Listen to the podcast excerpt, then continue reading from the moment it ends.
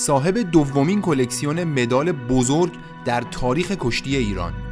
یکی از تنها دو ایرانی که در هیچ فینال بین‌المللی شکست نخورد و هرگز مدالی جز طلا به گردن ننداخت. تو این اپیزود از آوتسایدرز سراغ مردی رفتیم که در مقطعی از دوران حرفه‌ایش برای 8 سال شکست نخورد و در یک دوره پنج ساله حتی یک بار به خاک حریفان نیفتاد. کشتیگیری که فقط 6 نفر در تاریخ رشتش بیشتر از اون طلای جهانی المپیک دارن و زمانی که بازنشسته شد دومین کشتیگیر پر افتخار تاریخ بود. سوژه این اپیزود به خاطر یه دنده عقب مدتی زندانی شد به خاطر یه کراوات از حضور در تلویزیون ملی محروم شد و وقتی جلوی توهین سپهبد ارتش پهلوی پشت همتیمیاش در اومد و جواب تون داد بیرحمانه ترین پاسخها رو از طرف حکومت دید. تو این اپیزود داستان عضو تالار مشاهیر فدراسیون جهانی کشتی رو خواهید شنید که برای سالها دور از وطن مکانیک ماشین بود. شعر سرود و بارها گفت در هوای آلوده تهران سرفه نمی کنم اما در هوای قربت چرا؟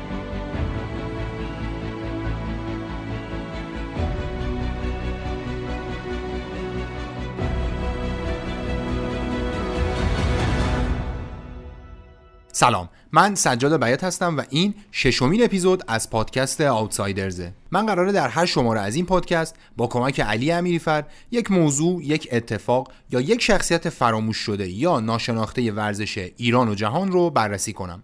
پوسترهای این پادکست رو برهان جاریانی درست می‌کنه. تو این پادکست درباره افراد اتفاقها و موضوعها هیچ گونه قضاوتی نخواهیم داشت و تلاش می‌کنیم فقط روایت کننده باشیم. Outsiders رو می‌تونید تو Castbox، Apple Podcast، Google Podcast، Anchor، SoundCloud، تلگرام، شنوتو و Dropbox گوش کنید. این اپیزود با حمایت مالی شما منتشر میشه. اگه دوست دارید به Outsiders کمک مالی کنید، لینک PayPing برای پرداخت تو توضیحات این اپیزود و روی حساب هامون روی شبکه های اجتماعی در دسترس شماست. اگر هم دوست دارید به Outsiders کمک غیر مالی حالا هر جوری که هست داشته باشید، به ما تو توییتر یا اینستاگرام پیغام بدید یا بهمون یه ایمیل بزنید.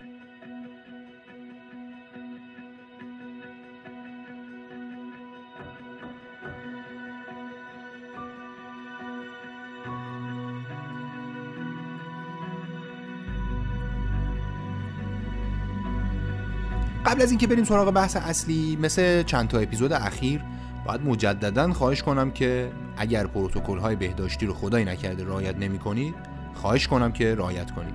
امیدوارم وقتی این اپیزود رو میشنوید کرونایی وجود نداشته باشه. اما حالا که من دارم این اپیزود رو ضبط می‌کنم می‌دونیم که برای مدت نامعلومی باید باهاش کنار بیایم. اگر ماسک نمی‌زنید بزنید. و اگر می‌زنید لطفا به دیگران توصیه کنید که ماسک بزنند شستن دستا رایت فاصله کمتر تو جمع و جای در بسته رفت و آمد کردن هم لطفا فراموش نشه هر کدوم از این موارد رو که رعایت می‌کنید دمتون گرم. لطفا به دیگران هم توصیه کنید که رعایت کنند مراقب خودتون و عزیزانتون باشید. به امید روزهای بهتر.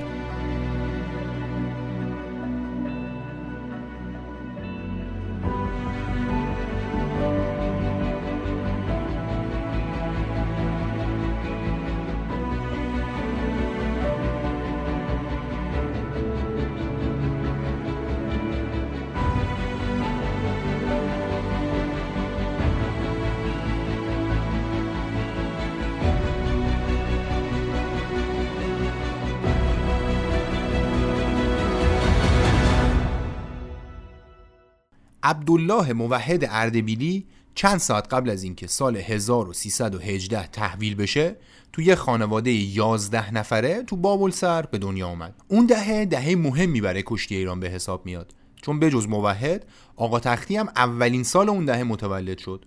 حسین خسرو علی وزیری یا همون آیرون شیخ هم که داستانش رو تو اپیزود 3 تعریف کردیم دو سال بعد از موحد متولد شد. حالا حتما براتون سوال شده که اگه تو بابل سر به دنیا آمد چرا پسوند نام خانوادگیش اردبیلیه؟ داستانش از این قراره که مجتبا فضلی زاده یعنی پدر عبدالله یه معلمی بود که تو اردبیل متولد شده بود. تاریخ تولدش دقیق مشخص نیست اما اسناد کمیته ملی المپیک نشون میدن که حدود سال 1300 یعنی دقیقا 99 سال پیش با مادر عبدالله که متاسفانه نامش رو پیدا نکردیم ازدواج کرده. مادر عبدالله اهل انزلی بوده. دو سال قبل از این ازدواج یعنی 1200 1398 قرار میشه که مردم ایران شناسنامه دار بشن. از اون سال تا 5 6 سال بعدش روند شناسنامه دار شدن ادامه پیدا می‌کنه و خلاصه همه مردم شناسنامه دار میشن. این آقا مشتبه هم تصمیم می‌گیره که فامیلیش رو در جریان این شناسنامه دار شدن عوض کنه. دلیلش این بوده که مجتبا فضلی زاده از مجاهدین عصر مشروطه بوده. اونطور که خود عبدالله موحد میگه پدرش تو رکاب ستارخان و باقرخان جنگیده بوده. در نتیجه یه جورایی مجبور بوده فامیلیش رو عوض کنه تا نتونن ردشو بزنن. فامیل جدیدشون شد موحد. موحدم که یعنی یک تا پرست دیگه. یه اردبیلی هم گذاشتن پسوند که رگ و ریشه پدر خانواده به یاد آورده بشه. این زوج حدود یه دهه تو اردبیل موندن و هولوش سال 1310 اون طرفا مهاجرت کردن به بابلسر. در واقع پدر خانواده برای یه مأموریت راهی این شهر شد و بعد خوشش اومد و دید آب و هوا خوب و شهر حال و اینا. همونجا موندگار شدن. عبدالله که فرزند هشتم خانواده بود هم همونجا متولد شد. آ اینم بگم که بابلسر نبود اون موقع. مشهد سر بود تا حدود سال 1310 بعد از اون شد بابلسر اون دوره اسم چند تا شهر دیگه شمال هم عوض شد. مثلا بارفروش شد بابل یا سخت سر شد رامسر. خلاصه برگردیم بحث اصلی. عبدالله موحد اردبیلی که از این بعد بهش میگیم عبدالله موحد خیلی زود و وقتی که فقط چهار سالش بود پدرش رو از دست داد. پدرش هم به مرگ طبیعی از دنیا رفت. یه خانواده ده نفری رو الان در نظر بگیرید.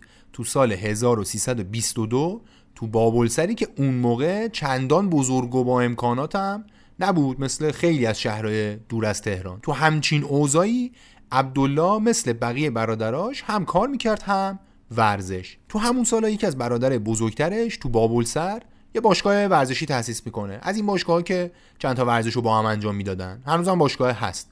عبدالله تو باشگاه برادر ژیمناستیک کار می‌کرد. بقیه برادرای عبدالله هم گفتم که ورزش می‌کردن. مثلا یکیشون تو تیم والیبال استان بود یکیشون قهرمان پرتاب نیزه ایران بود یکیشون هم تو باشگاه جهانگیری بابلسر فوتبال بازی می‌کرد که میشه گفتش که یه باشگاه نسبتا به حرفه‌ای نزدیک بود. حداقل حرفه‌ای با مشخصات اون دوره. این باشگاه جهانگیری بابلسر مرکز فرماندهی قشون روس حاضر تو ایران بود.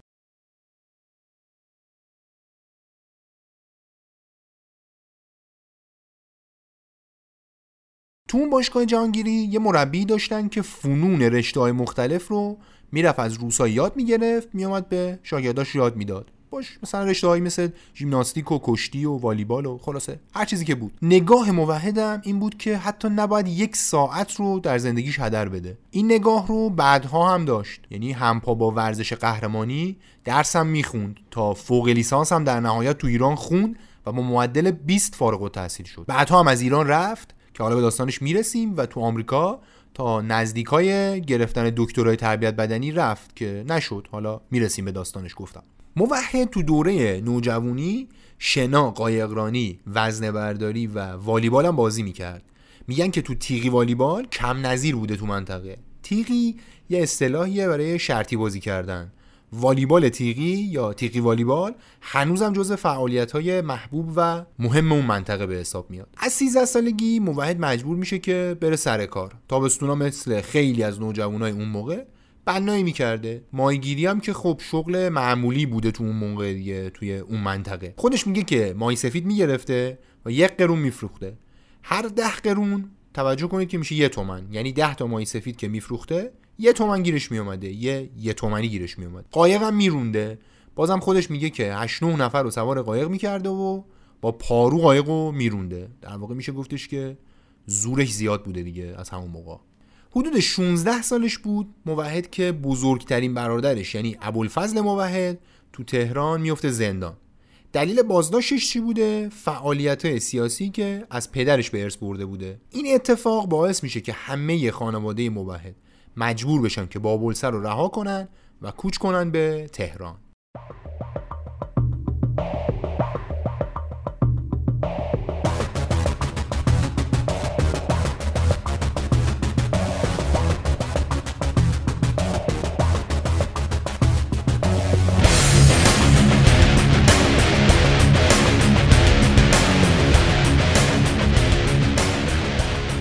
گفتم که عبدالله موحد و آیرون شیخ هم دوره بودن. اگه یادتون باشه تو اپیزود 3 و تو داستان آیرون شیخ گفتیم که اون مقطع دوره طلایی کشتی ایران بود. وقتی که آقا تختی تو ملبورن قهرمان المپیک شد موحد 16 سالش بود.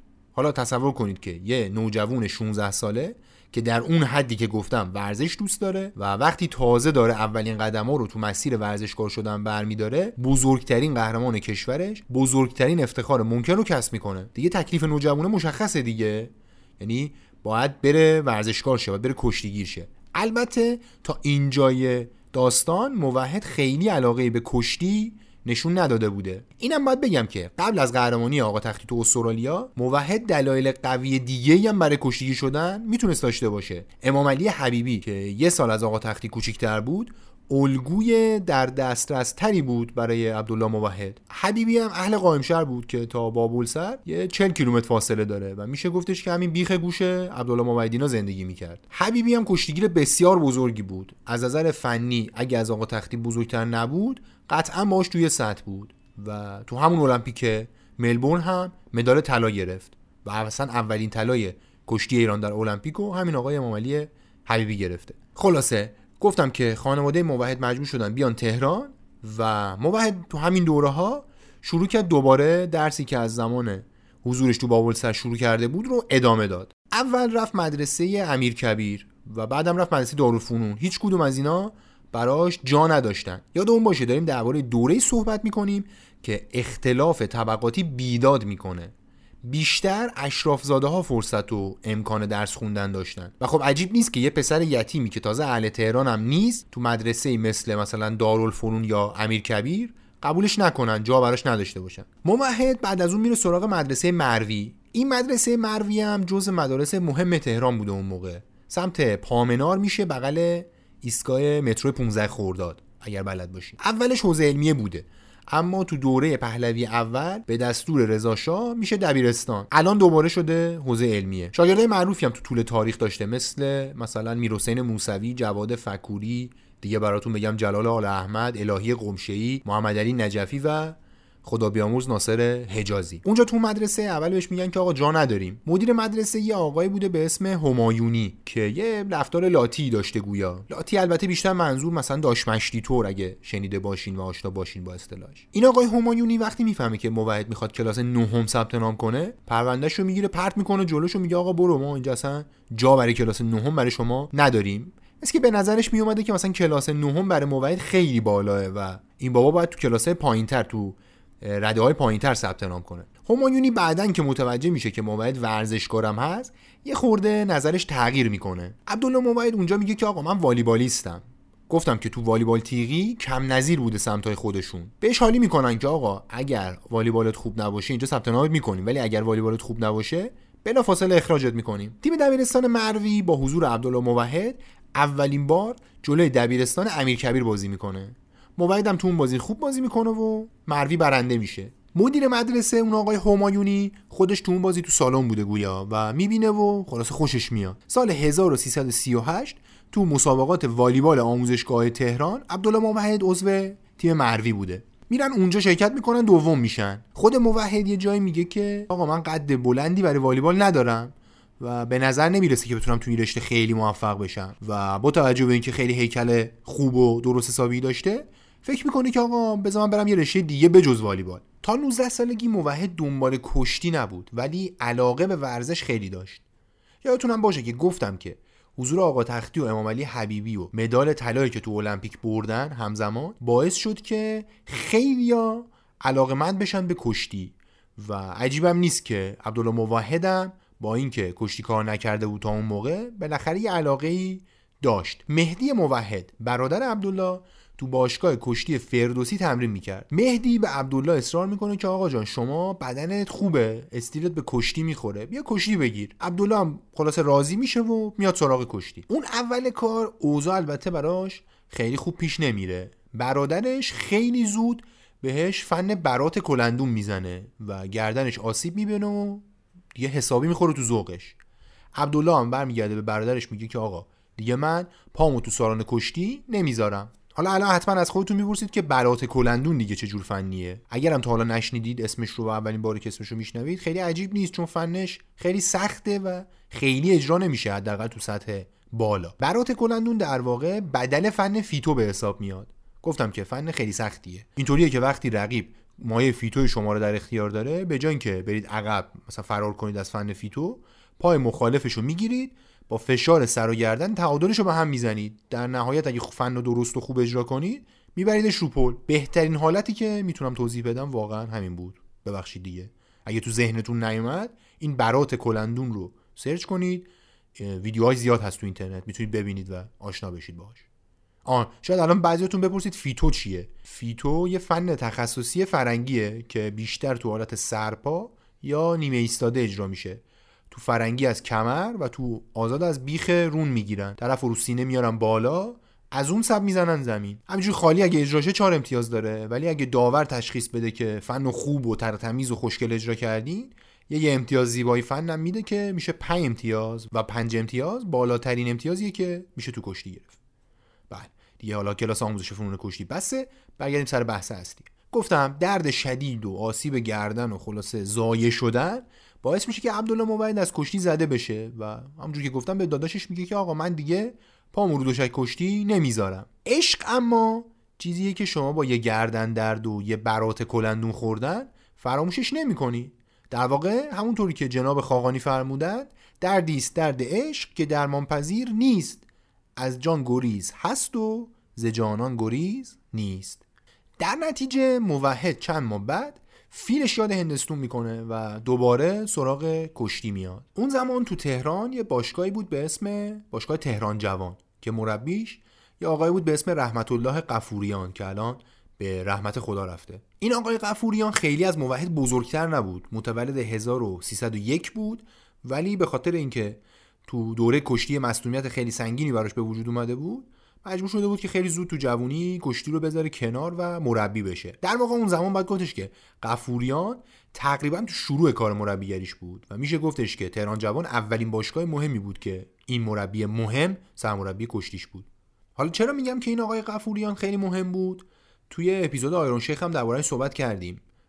باید به جرئت گفت که از بزرگترین نامهای تاریخ کشتی ایرانه و حالا جلوتر بیشترم راجبش صحبت می‌کنم. فعلا همینقدر بگم که پنج شهریور 87 از دنیا رفت و الان که من دارم این پادکست رو ضبط می‌کنم میشه گفتش که کمتر از یه ماه از سالگرد درگذشتش گذشته. بسیار مربی مهمی بود و توی یه دوره خیلی طولانی و یه دوره خیلی مهم.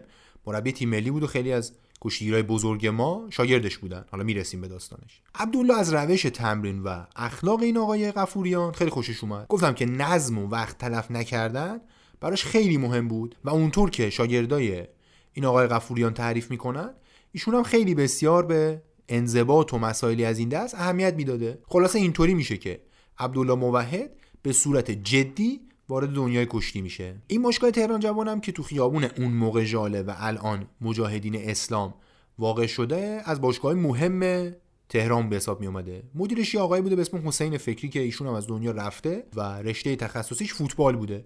یه زمانی برای شاهین بازی می‌کرده و بعدها هم مربی پرسپولیس و تیم ملی فوتبال میشه و از آدمای خیلی مهم تاریخ فوتبال ماست و اون موقع جزو نفرات خیلی تاثیرگذار و جدی فوتبال بود. خلاصه گفتم که موحد از کار مرحوم قفوریان خیلی خوشش میاد و خودش هم میگه که ایشون هم از کار من خیلی خوشش اومده بود همون اول. خیلی پربیرا هم نمیگه چون که در حالی که همه تو باشگاه هفته ای سه روز تمرین می‌کردن موحد 6 روز تمرین می‌کرده و فقط جمعه تعطیل بوده. تازه تعطیل که فقط تمرین کشتی تعطیل بوده. جمعه از همون میدون ژاله تا شمرون پیاده می‌رفته. خیلی راه ها این از میدون 17 شهری و تا شمرون یه لحظه تصور کنید متوجه میشید که چقدر دوره. این شرایط برای آدم ایدئالیستی مثل عبدالله موحد رویایی به نظر میاد.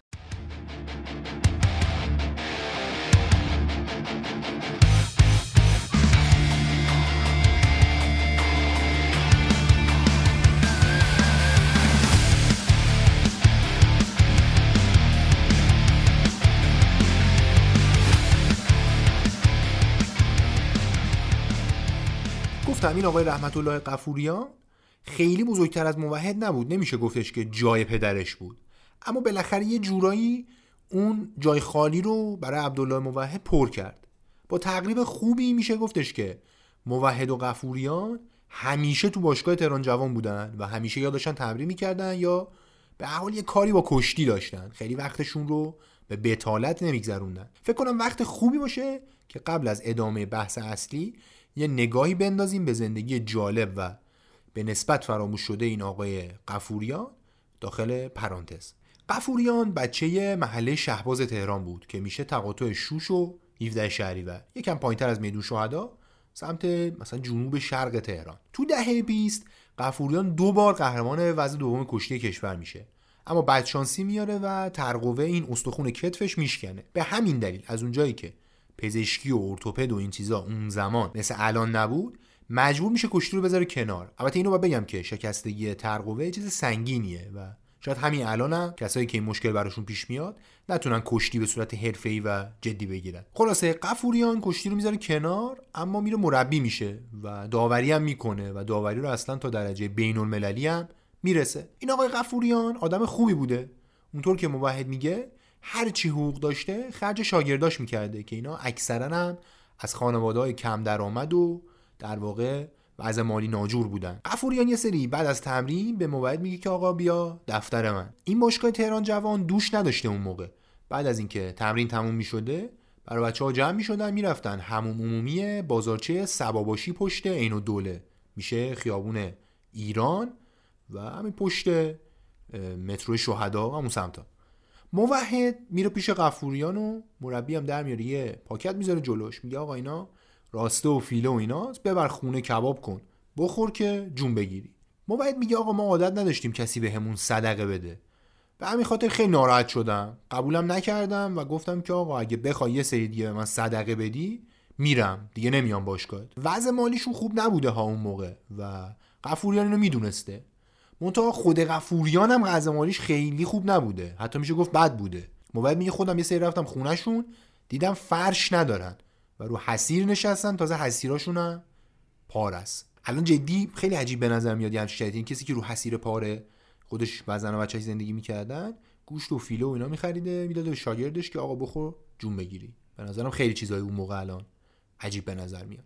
از شاگردای این آقای غفوریان به جز عبدالله موحد باید به محمد علی صنعتکاران برنده طلای جهان و برنز المپیک محمد فرهنگ دوست دو تا نقره جهانی برده حسین تهامی برنده برونز جهانی مصطفی تاجیک دیگه براتون بگم محمد رضا نوایی نفر سوم جهان سه جواد رفوگر محمد عرب نمی‌دونم دیگه محمد بزماور و یه عالمه دیگه از ملی پوشای چند دوره تیم ملی اشاره کنیم. این استاد غفوریان اواخر عمرش متاسفانه درگیر آلزایمر بود و تو خونه سالمندان ولنجک نگهداری می‌شد. گفتم دا سال 87 به دلیل کولت سن و دیگه یه سری بیماری و اینا متاسفانه از دنیا رفت. یادش گرامی واقعا آدم مشتی و کار درستی بوده. این حسین تمامی هم که اسمشو بردم بذارید اینجا تا پرانتز آقای غفوریان رو نبستم. اینم بگم. همراه با کشتی این آقای تهامی با باباش تو بازارم کار می‌کرد. یه سری اینا اعزام میشن. یه سری مسابقات تو تفلیس که در حد مسابقات جهانی اینا نبود. اونجا یه مقداری که البته جایی پیدا نکردم که دقیقا چه مقداری لباس می‌خره که بیاره ایران اینجا پیش باباش تو بازار بفروشه. داستان لو میره و می‌فهمن و اخراجش می‌کنن. دیگه هم دعوتش نمی‌کنن تیم ملی. حتی وقتی قهرمان کشورم میشه دعوتش نمی‌کنن تیم ملی. میگن که آقا تو مثلا آبروی تیم ملی رو بردی و رفتی خلاصه سر اردو اونجا به فکر بیزینست بودی و. از این صحبت ها و به خاطر همینم میشه که این بنده خدا اصلا کشتی رو کلا می‌ذاره کنار.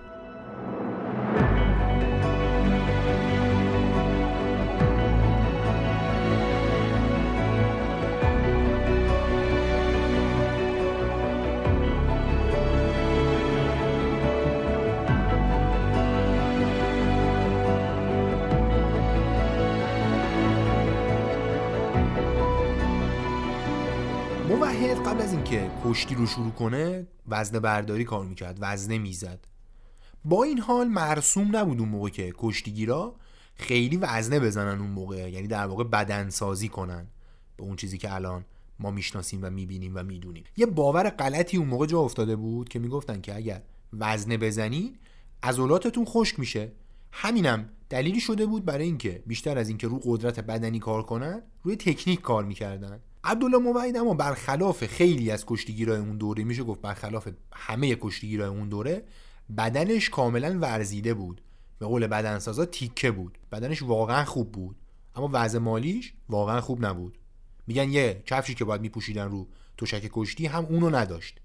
یه چیزی سرهم می‌کرد میبست با پارچه چیزی حالا خلاصه با همون می‌رفت سر مسابقه. چند ماه بعد از شروع کشتی تو تهران جوان موحد به عنوان یکی از نماینده های تیم تهران جوان تو وزن 63 کیلوگرم برای مسابقات تهران انتخاب میشه. مسابقات در حد جوانان نبوده البته بزرگسالان بودن همه و موحد اون موقع تو اون دوره تو اون مسابقات جز جوانترین ها بوده. اینم حتما باید بگم که اوزان کشتی تو طول سالها بسیار بسیار تغییر کرده. خیلی از وزنها دیگه وجود ندارن و تغییر کردن و این صحبت ها یعنی وزن 63 کیلوگرم اگه براتون ناآشناست خیلی عجیب نیست چون دیگه نداریم. خلاصه اون سال مسابقات البته برگزار نشد. دلیلش هم مشخص نیست پیدا نکردیم دلیلشو. سال بعدش یعنی سال 1339 عبدالله موحد دوباره کشتیگیر منتخب تهران جوان بود و این سری دیگه مسابقاتشون برگزار شد. رقیبای موحد اون دوره حسین ملا قاسمی و پرویز سیروسپور بودن. هر دوی این رقبا یه چند سالی ازش بزرگتر بودن و با تجربه تر بودن. و اصلا اون موقع جزو چهرهای مطرح کشتی بودن. ملا قاسمی سال 1957 نایب قهرمان جهان شد. سیروسپور هم دو دوره المپیک شرکت کرد و بعدا سرمربی تیم ملی شد. ایرزا دبیر یادتون باشه اون سالی که طلای المپیک گرفت 2000 سیدنی سرمربیش هم این آقای سیروسپور بود. جدی لحظه تصور کن این دوره رو چقدر چهره بزرگ هم دوره هم بودن. واقعا اصل طلایی کشتی ایران بود. موحد سال 1339 بعد از ملا قاسمی و سیروسپور سوم شد.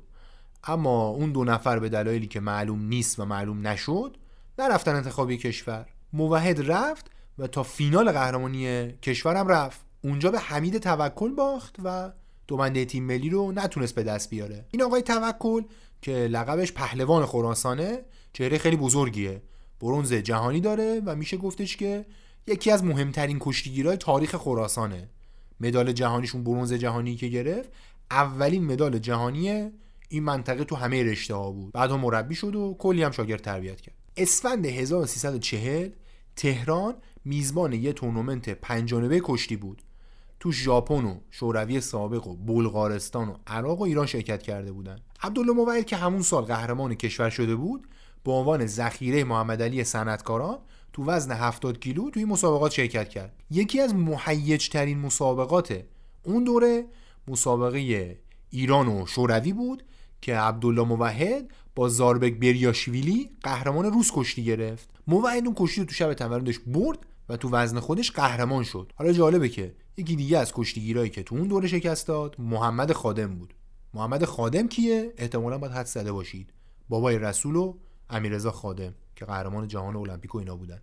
این آقای محمد خادم یه سال بعدش تو 63 کیلوی قهرمانی جهان نایب قهرمان شد. خلاصه دنیا چرخید و چرخید. انتخابی جهانی 1962 که قرار بود تو تولیدوی آمریکا برگزار بشه. عبدالله موحد جوان تنها رقیب جدی محمد علی صنعتکاران بود توی اون انتخابی. صنعتکاران اون موقع یکی از مهمای کشتی دنیا بود. دوره قبلش قهرمان جهان شده بود و دو سال بعد از این ماجرایی که می‌خوام تعریف کنم هم برونز المپیک گرفت. تو انتخابی 1962 موحد و صنعتکاران مساوی کردند فدراسیون کشتی که ریاستش اون دوره بر عهده مرحوم حبیب الله بورول بود که خودش سرمربی تیم ملی هم بود رأی داد که آقا صنعتکاران نفر اول این وزنه و دو بنده رو دادن بهش. خیلی عجیب نبود خیلی پیچیده نبود به نظر ماجرا. چون گفتم که صنعتکاران اون موقع قهرمان جهان بود دیگه دور قبلش قهرمان جهان شده بود. این آقای بولور که سال 61 از دنیا رفت ایشون هم از مهمترین نام های تاریخ کشتی ایرانه و جز سازنده های اون نسل طلایی جز آدمای خیلی مهم حساب میشه. اولین قهرمانی تیمی ایران تو مسابقات جهانی خارج از خاک ایرانم با هدایت آقای حبیب الله بلور به دست اومد. به گواه تاریخ کشتیگیر خیلی خوبی هم بوده این آقای بلور. مثلا یه رکورد عجیبی داره اینکه بین سال 1318 تا 1323 چهار دوره همزمان قهرمان کشتی فرنگی آزاد ایران شده. برگردیم سر داستان اصلی. گفتم که عجیب نبود انتخاب صنعتکاران به جای موحد. اما خود موحد خیلی راضی نبود. دلیلش این بود که صنعتکاران کلا کشتیگیری بود که کمتر حمله می‌کرد و بیشتر فرصت طلب بود. یعنی وای میساد مثلا دفاع می‌کرد مدیریت می‌کرد و اینا. منتظر بود طرف یه سوتی بده پای جلو بذاره خلاصه یه سکندری چیزی بزنیم بگیره اون فنه رو اجرا کنه و کارشو در بیاره. عبدالله موحد اما هجومی تر بود. میگن اصلا حسن یزدانی مثل عبدالله موحد کشتی می‌گیره و مدام تو مثلا در حال فن اجرا کردن و اینا بوده. سر همینم فکر می‌کرده که لیاقتش بیشتره که بره جهانی. اما خب در نهایت اون سال روی تشک جهانی نرفت. روی تشک نرفت اما به مسابقات اعزام شد. رسانه ها اون دوره خیلی فشار آوردن که آقا کاروان ایران حد اکثر تعداد کشتیگیر ممکن رو با خودش ببره آمریکا. هدف این بود که به جای آدمای اضافی که آورده ای ندارن کشتیگیر بره اونجا که حداقل مسابقات رو ببینه. چه می‌دونم چهار تا مربی دیگر رو ببینه چهار تا کشتیگیر دیگر رو ببینه. بالاخره یه چیزی بهش اضافه شه. مسابقات جهانی تنفس کنه به حال مهمه دیگه. کیهان ورزش یه تیتری داره که تیترش اینه که دو عبدالله بهتر از یه همراه تحمیلی. و عبدالله اول که عبدالله موحده عبدالله دومی هم عبدالله خدابنده بود که اونم مثل موحد انتخاب نشده بود و خیلی فشار می آوردن که این دوتا برن. و همینم شد و موحدم رفت و عبدالله خدابنده هم باش رفت. صنعتکاران هم در نهایت به توفیق خاصی تو مسابقات نرسید و دست خالی از مسابقات جهانی برگشت.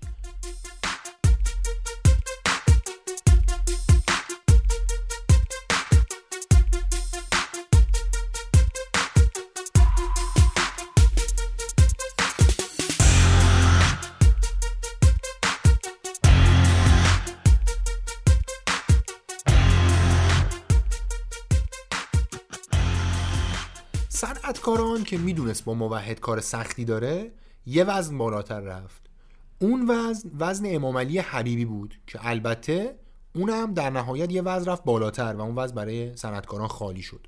گفتم که اوزان خیلی زیاد تغییر می‌کرد. آدما هم تو اوزان زیاد جابجا می‌شدن. موحد رفت وزن 70 کیلو یعنی وزن یه ذره بالاتر از اون وزنی که قبلا توش کشتی می‌گرفت. تو انتخابی جام جهانی 1963 که قرار بود توی صوفیه بلغارستان برگزار بشه علی محمد مومنی و حسین تهامی رو شکست داد و بالاخره دو بنده تیم ملی رو گرفت. موحد تو مسابقات صوفیه یه نماینده از آلمان شرقی و یه نماینده از آلمان غربی رو شکست داد. کشتی خیلی خوبی هم گرفت. با یه باخت جلوی محمد آتالای ترک با اختلاف یه امتیاز و یه مساوی سف سف با والچف بلغار در نهایت شیشم شد. این والچف قهرمان المپیک 1964 و نایب قهرمان المپیک 1968 و قهرمان سال 1962 بود. یعنی کشتیگیر خیلی گردن کلفتی بود. تقابل این آقای والچف و عبدالله موحد برای مدت ها یکی از جذابترین تقابل های کشتی دنیا بود. اون آتلای هم که موحد رو شکست داد قهرمان المپیک 68 و قهرمان جهانی 66 تولیدوی آمریکا بود. و در واقع میشه گفتش که اونم جزو کشتیگیرهای بسیار گردن کلفت اون دوره بود. المپیک 1964 حضور بعدی عبدالله موحد در عرصه بین‌المللی بود. تو اون مسابقات موحد باختی نداد. سه تا برد آورد و دو تا مساوی. اما در نهایت پنجم شد و روی سکو نرفت. کشتی اون موقع مساوی هم داشت. کلا سیستم برگزاری مسابقات کشتی نسبت به اون دوره خیلی متفاوته و نباید تعجب کنیم که مثلا کسی با سه تا برد و دو تا مساوی پنجم شده باشه رو سکو نرفته باشه. اون مسابقات صوفیه خیلی تورنمنت خوبی برای کشتی ایران با استانداردهای اون زمانش نبود. دو تا برونز گرفتیم که صنعتکاران و علی اکبر حیدری برنده شدن. مثلا شاید جالب باشه که بدونیم اون دوره ژاپن تو آزاد و فرنگی 5 طلا گرفت و از شوروی که سه طلا گرفت خیلی موفق تر بود. اقتدار عبدالله موحد از 1343 شروع شد. تو اون دوره خیلی راحت دو بنده تیم ملی رو تو مسابقات انتخابی به دست آورد. دو بنده رو که به دست آورد دیگه تا حدود یه دهه کسی نتونست از دستش خارج کنه. شروع درخششش تو مسابقات بین المللی از یه سال بعد که میشه 1965 شروع شد تو مسابقات منچستر. تو اون دوره بالاتر از آتالای ترک و برشاویلی از شوروی طلای مسابقات 70 کیلو رو به دست آورد. تیم ایران همون دوره دوباره به اوج برگشت و سه تا طلا گرفتیم که به جز موحد ابراهیم سیفپور و منصور مهدیزاده بودن که روی سکو اول رفتن.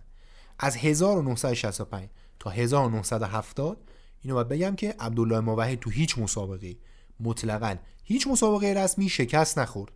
در واقع میشه گفتش که نه تنها نباخت حتی یه بار خاکم نشد. این وسط دو بارم تو 66 و 70 قهرمان بازی آسیایی شد که شکستی هم نداشت تو هیچ کدوم از این مسابقات. خیلی عجیبم نیست دیگه. وقتی تو جهانی نمیباخت تو آسیایی هم خیلی رقیبی نداشت. فقط تو آخرین بازی سال 1970 یه کشتیگیر ژاپنی بود که باهاش مساوی کرد. که البته اینم خیلی تاثیر نداشت و در نهایت طلا رو برنده شد. اینو بعد باز من تاکید کنم که مدل برگزاری مسابقات خیلی فرق می‌کردن که میگم مساوی و اینا خیلی تعجب نکنید.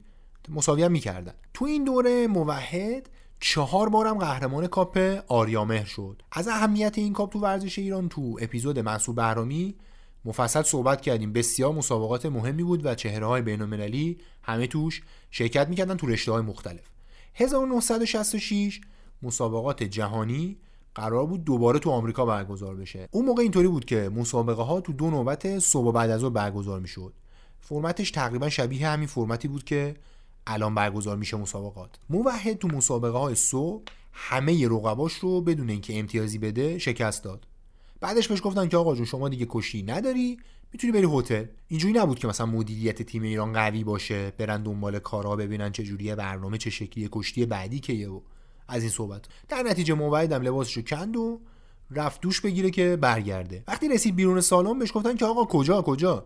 برگرد بلنگو صدات کرده مسابقه بعدی شمایی. این بنده خودم در حالی که لباسای پلو خوریشو پوشیده بود بودو بودو برگشت و تورا لباسو کند و خلاصه بدون کفش و اینا رسید رو دوشک. دیگه هر جوری بود داور رو راضی کرد که آقا منو حذف نکن من هستم. همون کنار دوشک. دو بنده رو پوشید کفشو پاش کرد اومد کشتی گرفت. سه یک برنده شد و قهرمان جهان شد. اون یه امتیازی که تو این کشتی داد در واقع تنها امتیازی بود که رقباش تونستن ازش بگیرن. حالا دقیقا معلوم نیست که چرا می‌خواستن قبل از اینکه آخرین کشیشو بگیره حذفش کنن. اما با توجه به اینکه حریفش ترکیه ای بود و ترکیه یا اون موقع تو فیلا کیابیایی داشتن برای خودشون میشه یه حدسایی زد یه تئوری توطئه‌ای چید. یه سال بعد از اون اتفاق عبدالله موحد بدون کمترین دردسری دوباره دو بنده تیم ملی رو تصاحب کرد. اینو نمی‌دونم دقت دارید یا نه. قهرمان دو دوره جهان تا اینجا و آسیا و خلاصه گنده ترین کشتیگیر اون موقع ایران می تو انتخابی شرکت می‌کرده بدون حرف و حدیث. می اونجا شرکت می‌کرده برنده می‌شده دو بنده رو می‌گرفته می‌رفته مسابقات جهانی. مسابقات قهرمانی جهان 1967 توی دهلی نو تو هند برگزار شد. عملکرد تیمی ایران خیلی بد بود. فقط یه طلا و یه برونز گرفتیم. طلا رو کی برد؟ درست حد زدید. عبدالله موحد. تو اون مسابقات موحد نمایش بینقصی داشت دوباره. تو آخرین ثانیه های آخرین مسابقهش ولچوف که رقیب اصلیش بود و گفتم رقابت جزایی با هم داشتن شکست داد و سومین قهرمانی متوالیش رو جشن گرفت. برونز ایران هم تو اون مسابقات ابو طالب طالبی گرفت که استاد برونز گرفتن بود. سه تا برونز جهانی و یه برونز المپیک با دو بنده ایران آورد و خدا رحمتش کنه تیر 87 هم از دنیا رفت. این سال 87 سال سیاهی بوده واقعا برای کشتی ایران.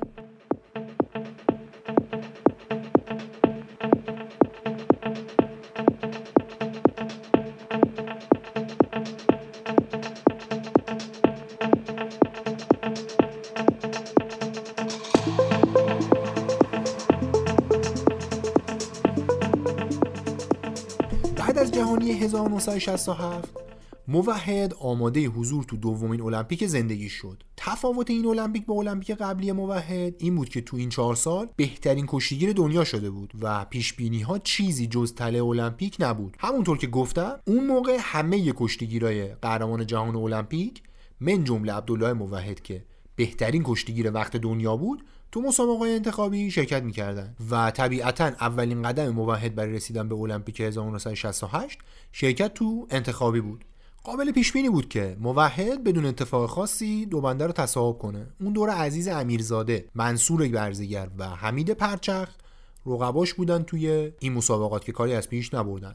منصور برزگر همون منصور برزگر مشهوره که در مقاطع مختلفی سرمربی تیم ملی هم بود.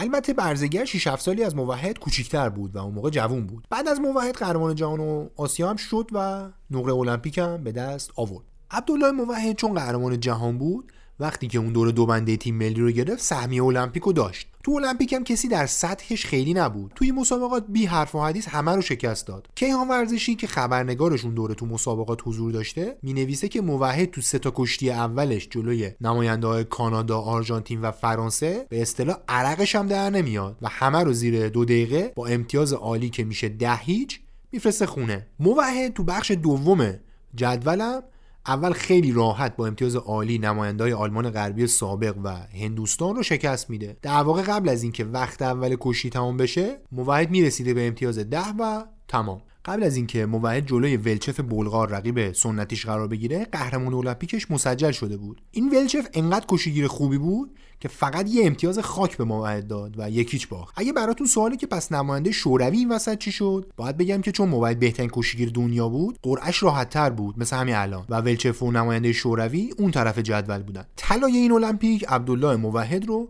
بعد از امام علی حبیبی و آقا تختی به سومین آزادکار ایرانی صاحب با ارزشترین مدال ورزشی دنیا تبدیل کرد.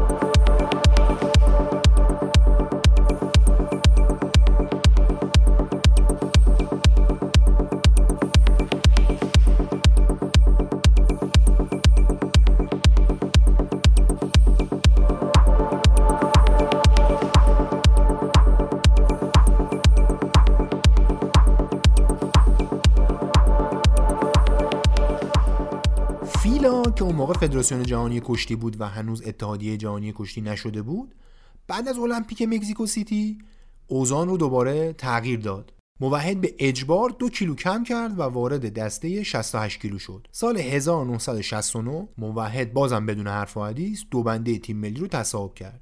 اینکه روی این بحث تصاحب دو بنده تاکید دارم به خاطر اینه که واقعا مهمه. یعنی شما تصور کنید قهرمان بلا منازع جهان المپیک مثل همه انتخابی شرکت می‌کرده. و بی حرف و حدیث بهترین ایران می شده تو مسابقات جهانی اون سال که تو ماردل پلاتای آرژانتین برگزار شد تیم ایران نمایش بدی نداشت. دو تا طلا دو تا نقره و دو تا برونز این که میگم این 6 تا مدال بدی نبود با استانداردهای کشتی اون موقع ایران. یکی از دو طلا رو موحد گرفت و بازم ولچف بلغار رو شکست داد. تو اون مسابقات بابی داگلاس آمریکایی که در نهایت روی سکو نرفت موفق شد از موحد یه مساوی بدون امتیاز بگیره. و به اولین کشتیگیری تبدیل بشه که از سال 1965 تو مسابقات جهانی به موحد نمیبازه.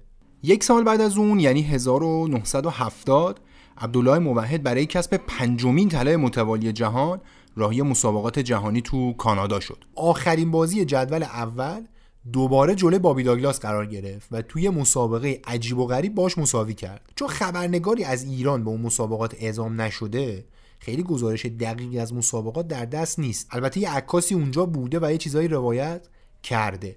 جدول رسمی مسابقات تصاوی دو دو ثبت کرده. گرفتن دو امتیاز از موحد برای هر کشتیگیری تو اون دوره یه رویا به حساب می اومده یادمون باشه گفتیم که موحد یه دوره پنج ساله حتی خاک هم نشده بوده. عکاسی که اونجا بوده تعریف می‌کنه که گویا موحد فکر می‌کرده که دو یک جلوه. و اواخر کشتی مدیریت می‌کنه که یه ذره مثلا نفس رو نگه داره و انرژی رو نگه داره. اما کشتی که تموم میشه می‌بینن که ای بابا دو دو که. و اینجوری بوده که خلاصه چیز نبوده دیگه اسکور برد و اینا نداشته. خلاصه موحد میره با این مساوی می‌رسه به دور بعد. تو دور بعد نماینده ژاپن و دور بعدیش نصرالله نصرالله از شوروی رو شکست میده و می‌رسه به فینال جهانی. حریفش تو فینال نماینده بلغارستان بود اما ولچوف نبود. ولچوف تو انتخابی به اسماعیل یوسینف باخته بود. این بلغاری تازه واردم البته شانسی مقابل موعد نداشت و سیاد طلا لقبی که روزنامه‌نگارای خارجی اون موقع به موعد داده بودن پنجمین طلای متوالی جهان رو هم انداخت کردنش پنجمین طلای جهانی متوالی موحد که اون رو تبدیل کرد به اولین ایرانی و دومین کشتیگیر تاریخ با 6 طلای جهانی المپیک اما نقطه پایانی بود بر دوره طلایی پر افتخارترین آزادکار تاریخ ایران.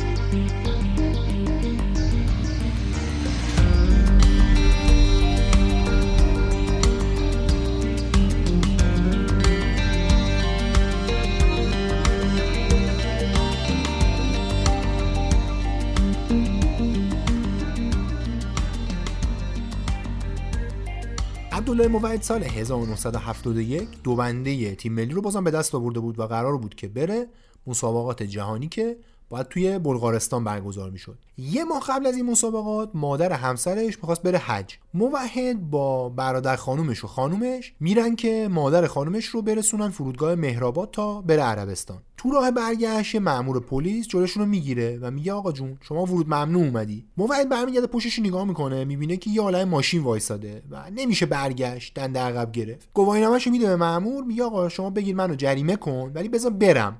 من کلاس دارم یه عالم آدمم. عقب وایسادم من نمی‌رسم به کلاسم. مأمور قبول نمی‌کنه. میگه که آقا جون باید پیاده شی من ماشینتو بخوابونم. ماشینت باید بره پارکینگ. دیگه بالاخره بحث بالا می‌گیره. یکی این میگه یکی اون میگه.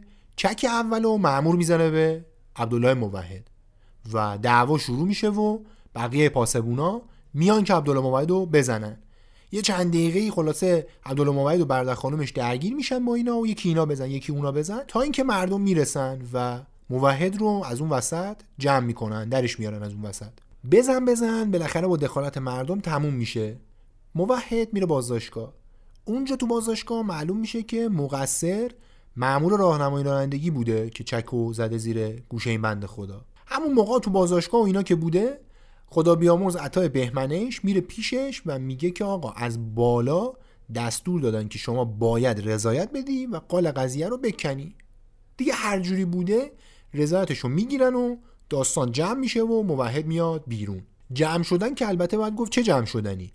تصور کن که یه ماه قبل از مسابقات جهانی قهرمان جهان کتک خورده و بازداشت رفته برمیگرده رو دوشک. زمان مسابقات جهانی بلغارستان یعنی 1971 موحد 31 سالش شده بود و یعنی در واقع اونقدری سنی نداشت خیلی پیر نبود برای کشتی گرفتن. اونجا چهارم شد و بعد از 6 دور قهرمانی متوالی مدال طلا رو از دست داد. بذارید اینجوری براتون بگم که بعد از 1963 شکستش تو جهانی 1971 جلوی نماینده ژاپن اولین شکستش توی مسابقه رسمی توی نزدیک به یه دهه بود دیگه. چه داخلی چه بین المللی عبدالله موحد به دلیل امتیازایی که توی مسابقات جهانی و اینا جمع کرده بود سهمیه المپیک 1972 مونیخ رو داشت.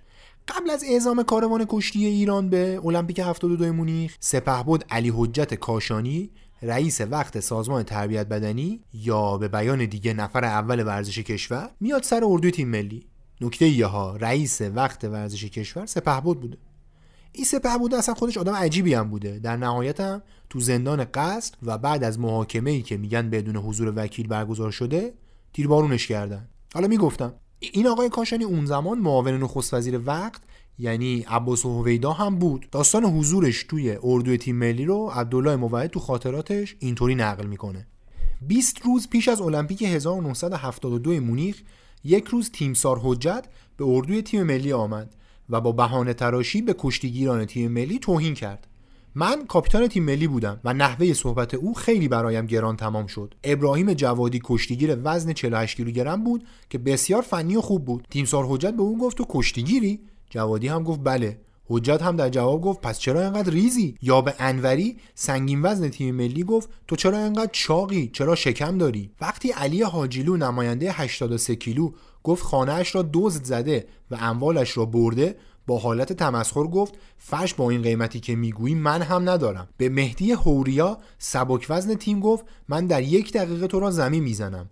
من پشتش در آمدم که ایشان شما را قبل از سی ثانیه زمین می‌زند. حجت رو به من کرد و گفت فضولی موقوف مرتی که. خیلی از این حرف او عصبی شدم و گفتم فضول خودتی مرتی که.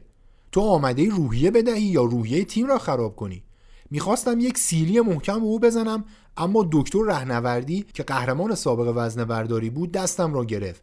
تیمسار هم پرید توی ماشین و رفت. برخورد زشت تیمسار حجت با کشتیگیران تیم ملی باعث شد اردوی تیم ملی را ترک کنم و حتی اعلام کردم دیگر به المپیک نمی‌روم. گفتم بعد از شش طلای جهانی و المپیک چیزی که نداده اید هیچ توهین هم می‌کنید؟ من چون کاپیتان تیم ملی بودم بچه های دیگر هم من را دوست داشتند آنها هم ساکهایشان را برداشتند و از اردو زدیم بیرون. برای چند روز اردو تعطیل شد. چند روز بعد انقدر خواهش و تمنا کردند تا قبول کردم به تمرینات بازگردیم. بعد هم تیم سار حجت به اردوی تیم ملی آمد و از همه ما دلجویی کرد و گفت منظور بدی نداشته. توی همچین فضایی تصور کنید کاروان کشتی ایران رفت المپیک 1972 مونیخ. یادتون باشه تو اپیزود یک گفتم که المپیک مونیخ چه های عجیبی داشت. همون المپیکیه که یه گروه فلسطینی چند تا ورزشکار اسرائیلی رو تو دهکده بازی ها گروگان گرفتن. موحد تو دور اول المپیک کشتیگیر هندی رو برد.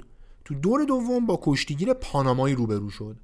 قاعدتا نباید مشکلی می داشت. اما وقتی داشت یه فن اجرا می‌کرد دستش سر خورد و تعادلش به هم خورد و ازوله دو سر رونش پاره شد. این مصدومیت همین الان هم ممکنه مدت ها طول بکشه تا خوب بشه برای یه کشتیگیر. موحد دیگه نمی‌تونست به مسابقات ادامه بده و حذف شد.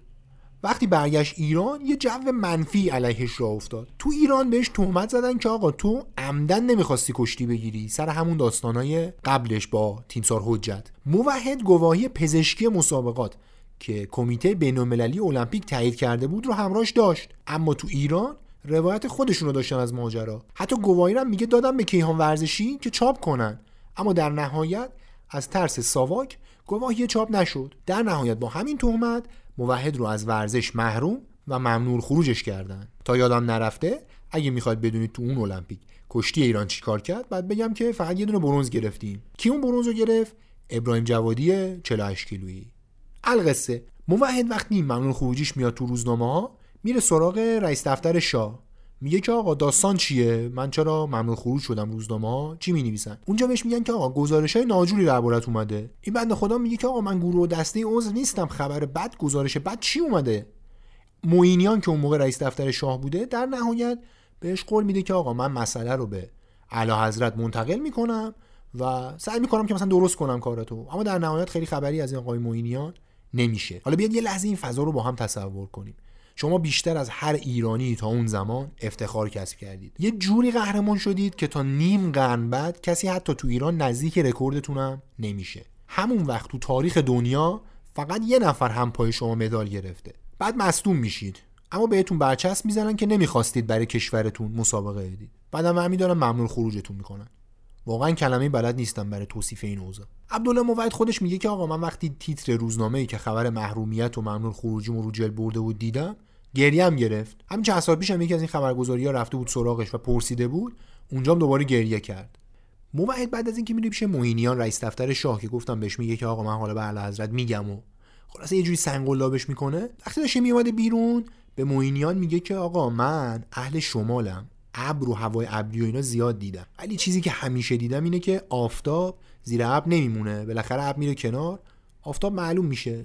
خلاصه این حکومت هم رفتنیه. موحدم مثل خیلی های دیگه آقا تختی رو الگوی خودش قرار داد و جلوی ظلم به همتیمیاشو گرفت. دستبوسی قدرت هم نکرد و در نهایت چه بلاهایی که سرش نیامد آقا تختی و موحد رابطه دوستانه با هم داشتن و اینجوری که تاریخ نقل می‌کنه آقا تختی احترام زیادی برای موحد قائل بود. طوری که برای مسابقات جهانی 1962 و المپیک 1964 نمیذاش کسی جز موحد بیاد کنار توشک وایسه. با هم شطرنج هم بازی می‌کردن و خلاصه رفاقتی داشتن. اما موحد خودش میگه که آقا من خودم رو در حدی نمی‌دونستم که مثلا با آقا تختی شوخی و اینا کنم. با هم تمرینم می‌کردن و با توجه به اینکه جفتشون آدمای معتاد به تمرینی بودن احتمالا خیلی هم حال می‌کردن با این اخلاق هم دیگه. بعد از مسابقات جهانی 1966 که عبدالله موحد طلا گرفت و آقا تختی رو سکو نرفت وقتی که می‌خواستن از پله های هواپیما بیان پایین آقا تختی به موحد میگه که آقا تو به عنوان نفر اول برو. طلا گرفتی برو مردم ازت استقبال کنن. اون زمان رسم بود که مردم تا پای هواپیما می اومدن برای استقبال از تیم کشتی. داریم درباره زمانی صحبت می‌کنیم که فرودگاه امامی وجود نداشت و فرودگاه مهرآباد تنها فرودگاه بین‌المللی تهران بود. باندم کوچیکتر از الان بود و خیلی ها خلاصه می‌رفتن پای پرواز می‌شد بری. همیشه هم اونایی که می‌رفتن به استقبال تیم کشتی منتظر بودن آقا تختی اولین نفر از در ما خارج شه. آقا تختی اون سال خیلی گفتم اصرار کرد به موعد که آقا تو قهرمان جهان شدی تو باید اول بری که مردم از تو اول استقبال کنن. موعد میگه که آقا من قبول نکردم خودمو در حدی ندونستم که زودتر برم. در نهایت هم اینجوری شد که خود آقا تختی اول از هواپیما خارج شد مثل همیشه. موحد توی مصاحبه میگه که اگه خجالت نمیکشیدم به آقا تختی می‌گفتم که آقا نه یا المپیک 1964 یا مثلا بعدش حداقل دوباره مسابقات بعدی رو دیگه شرکت نکن. میگه که آقا من می‌دیدم که آقا تختی نه از نظر بدنی نه از نظر روحی آماده نیست. جو تیم ملی هم جو اردو هم ایدئال نیست نمیشه کار کرد توش. کشتیگیرای بزرگی هم دوره آقا تختی بودن که نام بیشترشون رو بردم. امام علی حبیبی و خیلی مدال دیگه. اما باید بگیم که شهرت آقا تختی طوری بود که بقیه دیده نمی‌شدن اصلا. خود موحد میگه که همین مسئله باعث شده بود که بعضیا با آقا تختی حسادت کنن. مثلا یه قلم ماجرا این بود که یه سری زمین داده بودن به قهرمانای کشتی. آقا تختی زمینه رو نگرفت قبول نکرد. بقیه ولی قبول کردن. میگن که آقا تختی می‌گفته که آقا این زمینا مال کشاورزا بوده. به زور ازشون گرفتن و من نمی‌خوام این زمینه رو. مال مردمه مال غصبیه سر همین ماجرا هم آقا تختی به عنوان پهلوون جلوه داده شد. چیزی که واقعا هم بود دیگه. پهلوونی می‌خواد واقعا زمین به شما بدن شما قبول نکنی. و بقیه که زمین رو گرفته بودن یه جورایی بدمن ماجرا شدن. شخصیتاشون بد جلوه داده شد. این چیزیه که عبدالله موحد هم تاییدش می‌کنه. و همین مسئله باعث شده بود که اون جو تیم ملی یه حسادتی نسبت به آقا تختی وجود داشته باشه. آه اینم باید بگیم که موحد اونقدری به آقا تختی نزدیک بوده که میگه که خودکشی کرد. یه مشکلات خانوادگی داشت بیرون خونه مشکل داشت مشکل مالی داشت نمی‌دونم. خیلی داستان بود دیگه. اصلا موحد معتقده که کسی جرأت نداشت آقا تختی رو بکشه.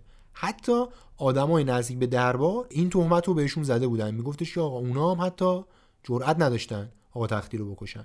خلاصه بگذریم. حتما به وقتش در مورد آقا تختی تو اوتسایدرز مفصل صحبت خواهیم کرد. عبدالله موعی تو مقطع ارشد شاگرد اول بود. اما داستانشو تعریف کردم دیگه. ممنون خروج شد و نمی‌تونست بره دکترای رشته خودش یعنی تعلیم و تربیت رو بخونه. اون دوره درسم می‌داد و اگه یادتون باشه گفتم که سر اینکه عجله داشت برای کلاس و درس و اینا با اون مامور راهنمایی دیگه دعوا شد و اون ماجراها اتفاق افتاد. موحد یه همدوره ای داشت که برای امتحان آمار بهش تقلب میرسوند. گفتم موحد درسش خیلی خوب بود شاگرد اول بود. در واقع اون دانشجوه میاد به موحد میگه که آقا من هیچی نخوندم. جون مادر به من کمک کن. موحدم بهش کمک می‌کنه. بعدا مشخص میشه که اون دانشجو معمور ساواک بوده و پرونده موحد اصلا زیر دست این بنده خدا بوده. در نتیجه اون معمور دانشجو که خودش رو سر تقلب آمار مدیون موحد می‌دونسته خلاصه به هر لطایف الهیلی که بوده یه جوری پرونده رو ماسمالی می‌کنه و پاسپورت موحد آزاد میشه. در واقع تقلب رسوندن ممکنه همچین فوایدی هم برای شما داشته باشه خلاصه. موحد پاسپورتش رو که گرفت رفت آمریکا. و رفت اونجا تا تو دانشگاه جورج واشنگتن تو مقطع دکترا ادامه تحصیل بده. اون موقع دیگه بدون اینکه خبری چیزی رسمی بشه از کشتی خدافزی کرده بود. نه دیگه سنش خیلی اجازه می‌داد با اون همه مصدومیت تو سطح جهانی المپیک و اینا کشتی بگیره. نه دربار اصلا بهش اجازه می‌داد که پاشو بذاره تو سالن کشتی چه برسه به اینکه بخواد کشتی بگیره و تیم ملی و این صحبت ها. موحد تازه رسیده بود آمریکا که تو ایران انقلاب شد. از طرف مسئولین ورزش دولت انتقالی بهش پیغام میدن که آقا برگرد ایران. اینم جواب میده که آقا من دارم تز دکترا میگذرونم. نمیشه. یه نامه از استاد راهنماش می‌گیره و میفرسته برای ایران که تو نامه گفته بوده که این بنده خدا دانشجوی خیلی خوبیه. حیف درسشو ول کنه نصف نیمه. بیاد اونجا. بذار دستشو تموم کنه. موعد حتی به دانشگاه میگه که بیاید به من 6 ماه مرخصی بدین که من برم و برگردم. اما دانشگاه مخالفت می‌کنه. یک ماه بعد از این نامه دو تا نامه می‌رسه به دست موحد. اولی نامه اخراجش از محل تدریسش تو تهران بوده. دومی نامه اخراجش از دانشگاه جورج واشنگتن. حدس زدن دلیل اخراجش از محل کارش تو تهران. چندان سخت نیست دیگه به نظرم. اما اینکه چرا از دانشگاه جورج واشنگتن اخراج شد خودش هم فکر کنم نمی‌دونه. البته داریم درباره زمانی صحبت می‌کنیم که ماجرای گروگانگیری سفارت آمریکا تو تهران در جریانه و حالا نمی‌دونم شاید بشه به اینا یه ربطی بین اینا برقرار کرد. موحد که از ایران رونده و از دانشگاه جورج واشنگتن مونده بود تصمیم می‌گیره که تو آمریکا بمونه. چند سال پیش ازش پرسیده بودن که چرا تصمیم گرفتی تو آمریکا بمونی؟ اینجوری جواب داد. من زندگی در خارج را هرگز دوست نداشتم. من از زندگیم در اینجا راضیم ولی دائما سرفه می کنم اما در هوای کثیف تهران سرفه نمی کنم بعد از انقلاب فضای کشور به هم ریخته بود و اوضاع نامساعدی در کشور حاکم شد. البته من کار بدی نکرده بودم.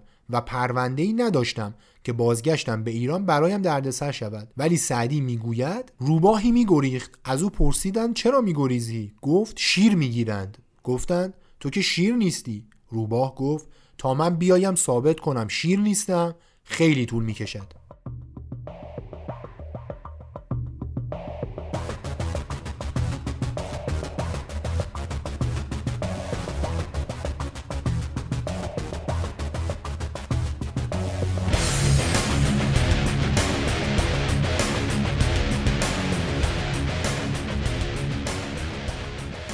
موحد وقتی نمی‌تونه تحصیلش تو رشته تربیت بدنی رو تکمیل کنه تصمیم می‌گیره که رشتهش رو کلا تغییر بده مسیر زندگیش رو کلا تغییر بده. میره یه دوره کلاس مکانیکی ثبت نام می‌کنه. اونجا آزمون عملی میده قبول میشه نمره 99 از 100 می‌گیره و بله مکانیک میشه.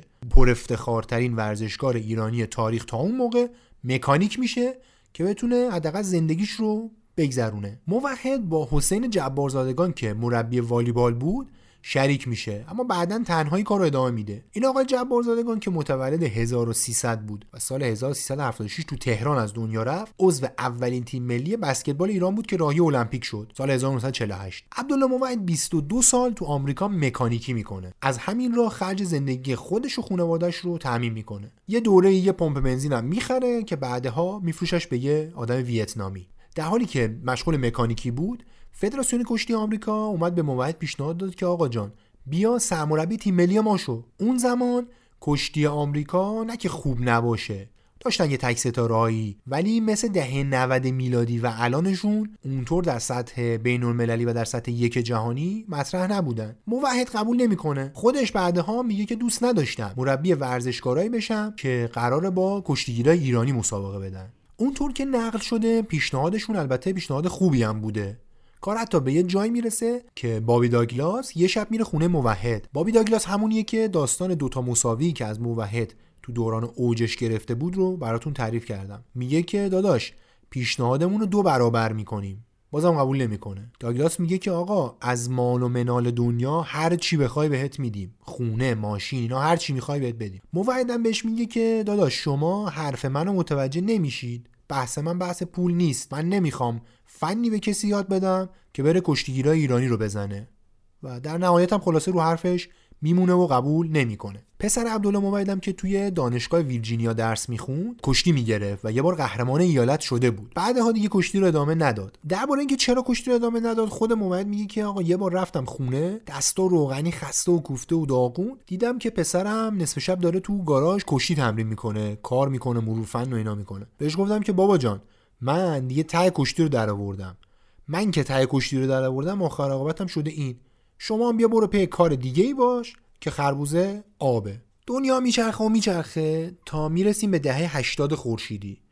اون سالا یه بار تیم ملی ایران میره آمریکا که اونجا توی مسابقه شرکت کنه. عبدالله موعد یه مهمونی می‌گیره کاروان ایران رو شام میده. یزدانی خورم که اون موقع رئیس فدراسیون بوده میگه که بیا سرمربی تیم ملی شو موحد این پیشنهادم قبول نمی‌کنه. خودش میگه که آقا دیگه حوصله و انگیزه و اینا نداشتم که تو اون سطح کار کنم. میگه اونقدر درگیر کارهای دیگه بودم که اون موقع حتی بعضی از بچه های تیم ملی رو هم نمیشناختم.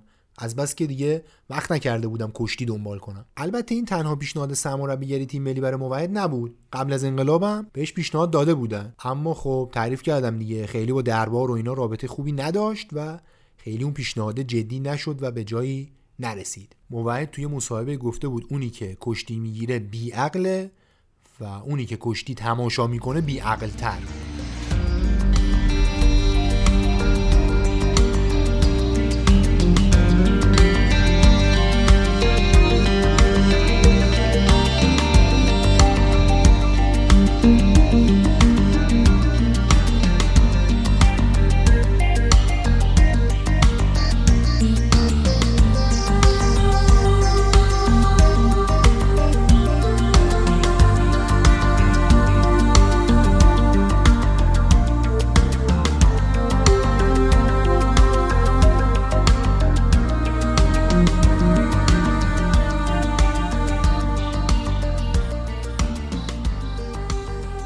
سال بعد از اون پیشنهاد فدراسیون کشتی اواخر دهه 80 اوایل دهه 90 موحد که دیگه مطمئن شده بود تو ایران شیر نمی‌گیرن چند باری رفت و آمد کرد به وطنش. یه خونه قدیمی داره تو امیرآباد و چند تایی هم فک و فامیل توی تهران داره. سال 1395 بعد از سالها دوباره عبدالله موعد به تیتر خبرهای ورزشی تبدیل شد. داستان از این قرار بود که زمستون 95 قرار بود عبدالله موحد مهمون برنامه روح پهلوانی شاک ورزش باشه. روح پهلوانی برنامه تخصصی کشتی بود و موعدم بعد کلی سال قرار بود بیاد تو رسانه ملی کشورش راجع به کشتی و هر چی که هست دیگه صحبت کنه. وقتی می‌رسه سر برنامه بهش میگن که شما کروات زدی. با کروات نمی‌تونی بیای رو آنتن. موعدم میگه من این کروات رو باز نمی‌کنم. خدافظ شما. خودش بعدا گفته بود که آقا من همیشه کروات نمی‌زنم. ولی اینجوری هم نیست که مثلا کروات زدن ایرادی داشته باشه. منم تا وقتی که ظاهرم و لباسم و اینا. به نگاه عمومی جامعه آسیب نزنه کسی نمی‌تونه بیاد به من بگه آقا مثلا اینجوری لباس بپوش یا اینجوری لباس نپوش. مسئولینم وقتی کل شقی عبدالله رو دیدن و اینکه آقا یه کروات باز نمی‌کنه دیگه بعدش هیچ وقت به هیچ برنامه تلویزیونی یا رادیویی دعوتش نکردن. کلا هم خیلی خیلی کم با رسانه ها مصاحبه کرد. موعد شاعرم هست و با تخلص گمنام شعر می‌گفت. اون دوره که حرفه کشتی می‌گرفت همون موقع هم شعر مینوشت. ولی بعدا از ترس حرف مردم و ترس ساواک برمی داشتی شعراشو پاره می‌کرد. داستان حرف مردمم اینه که خودش میگه من تو فرهنگی بزرگ شدم که آدمای تنبل یا منجم بودن یا شاعر. منم چون تنبل نبودم دوست نداشتم خیلی بفهمن که من شعرم میگم. البته باید گفتش که موحد همه شعراش رو هم از بین نبرده و شاید مجموعه از این شعرها بالاخره روزی منتشر بشه. ما هم این اپیزود رو با قطع شعری از عبدالله موحد اردبیلی متخلص به گمنام شاعر مکانیک و یکی از ده کشتیگیر برتر تمام دورانها تموم می‌کنیم. همین عالم از گردش روزگار که آزاده در آن حقیر است و خار. جویای حق از کسان نظرجو شدم چون باد به هر برزن و هر کو شدم. چون یافت نشد حقیقت از روی یقین گمنام در این گنبد مینو شدم.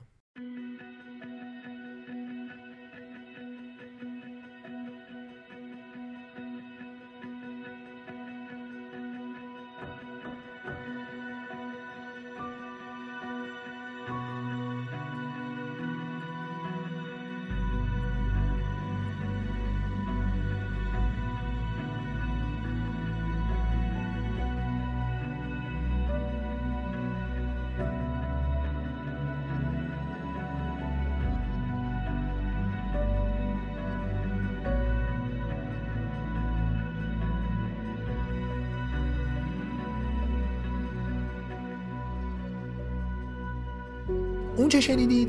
اپیزود ششم پادکست آوتسایدرز بود که در شهریور 99 ضبط و منتشر شد.